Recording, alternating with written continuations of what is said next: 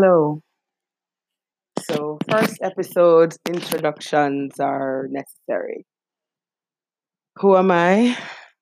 I'm a teacher, a 17 year veteran, educator. What's that noise in the background? That is the fan. I live in the Caribbean. Always hot. And so for future podcasts, you'll hear that noise in the background running. That's keeping me cool as I blow off some steam. Yeah, so I'm a 17 year veteran teaching in the Caribbean classroom. What's that like? Depends on where you are teaching. For some, teaching in the Caribbean, whether at the high school level or the primary school level, they'll describe it as a long, slow walk from hell. Um, and for others, it's purgatory. It's somewhere in the middle. It's limbo. You're waiting for the next opportunity, the next thing, waiting for a transitional point in your life. And you got to keep one job while you're looking for another job because you can't just leave high and dry with all the bills you've got to pay. But I digress. Yeah, I am a teacher. I'm a Caribbean teacher. And I have seen it all. I like to tell people in the 17 years of teaching, I've seen it all. I've seen awesome, great ministers of education with a vision for where education should go in the country. And I've seen ministers who are just in there for the money, in there for what they can get, in there for the political advantage. So I've seen it all, you know. And from my standpoint, I think it's time for me to take my leave. I think it's time for me to go do something else with my life. And it's one of the reasons I decided to start a podcast. So I can just share how I feel, talk about my feelings, talk about the things I can't say, you know, things I'm not allowed to say as an educator. I can say it on my podcast and just keep it real and just release some of that stress because let nobody fool you. Teaching is a stressful job. Let me tell you about teaching in the Caribbean, okay? You don't have 15 students. You don't have a one classroom with with a smart board uh, uh, uh, you know and all the technology at your fingertips. You don't have that. You have 50 students to one teacher. You have to be photocopying textbook that the government should have given to the children anyway. And you have to deal with 50 different personalities 50 different attitudes. Um, you know, some of them coming from homes that they're raising themselves. So when you stand in front of them and you are trying to have some kind of decorum or some kind of standard, they blow that off because at home they run things. So they feel, you know, I can come to the classroom and it's the same thing. You know? And sometimes, honestly, I feel like an empty cup. I'm standing there 50 pairs of eyes looking back at me. I have nothing to impart because I'm so stressed and I'm so tired of dealing with all of that. I mean, I loved kids before I became a teacher. But now, when I see a group of children, if there's an opportunity for me to walk another way, like walk around or, or avoid seeing them, or dealing with them, I do. You know? I feel like I have PTSD. Any group of children now that I see, I am required to fit a role of, you know, the authority figure. And sometimes I don't care. Sometimes I don't want to talk to them. Sometimes I see them doing wrong and I look the other way because sometimes I don't want the confrontation.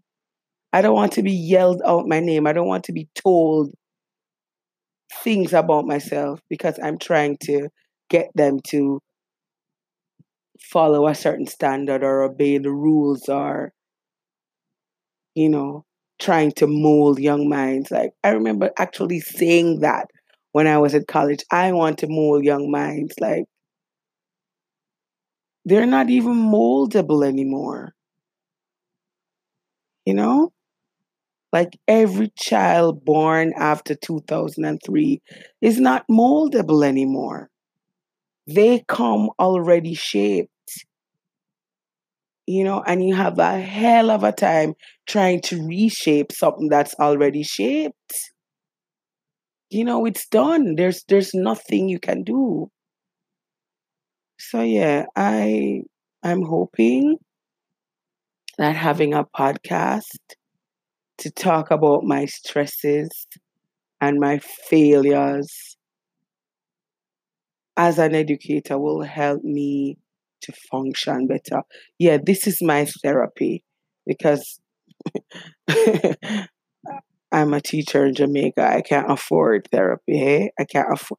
I can't afford therapy. Therapy would be my whole paycheck, and I do have a mortgage and a child to take care of. So this podcast is my therapy. It's my way of expressing my fears. And yeah, I get fearful sometimes when I see a group of kids because children are mean. Did you know that? Did you know that they're mean? Do you know that children who you were kind to and children who you helped you know, and children who you taught and worked with and treated with respect and care can turn around and be so mean. Because when they get into those cliques and they get into those groups, you don't think teachers notice that and see that and are scared as hell of some of those cliques too?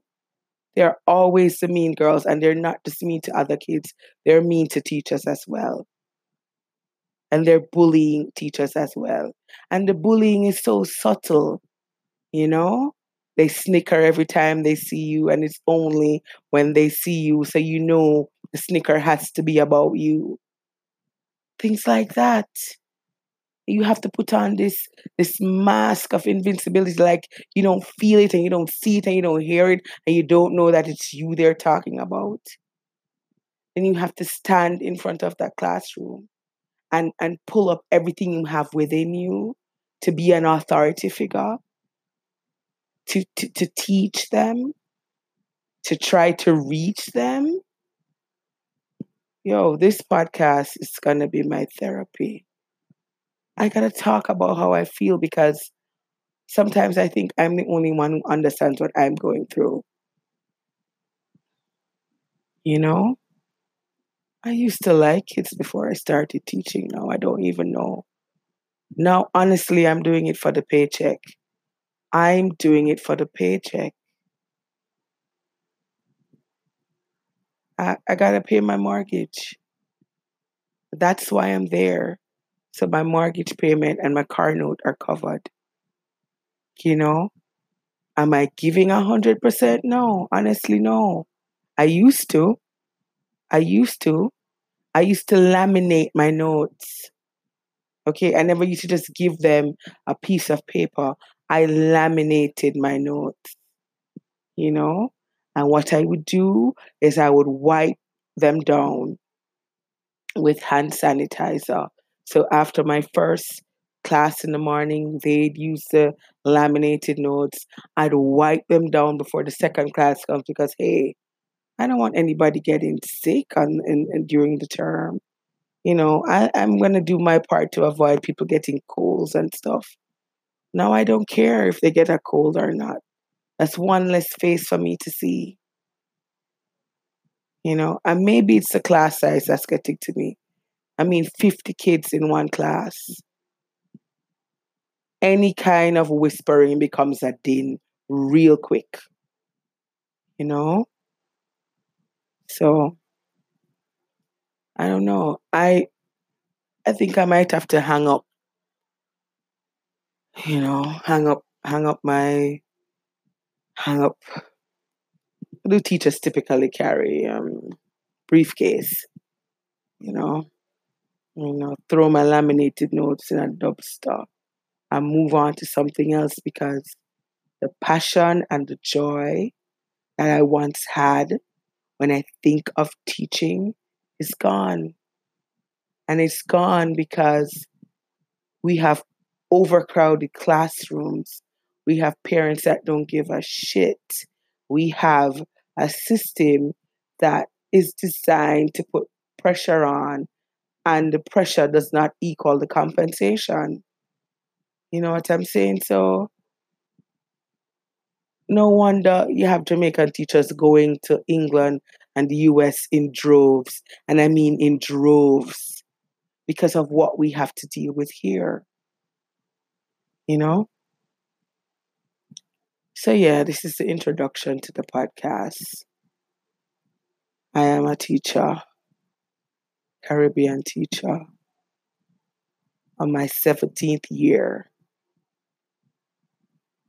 And I guess I'm going to use this podcast to share war stories, to talk about the things that I go through on a daily basis because let's face it, I can't afford therapy. So, this right here is the therapy, you know? Yeah. Hi, nice to meet you. Disgruntled.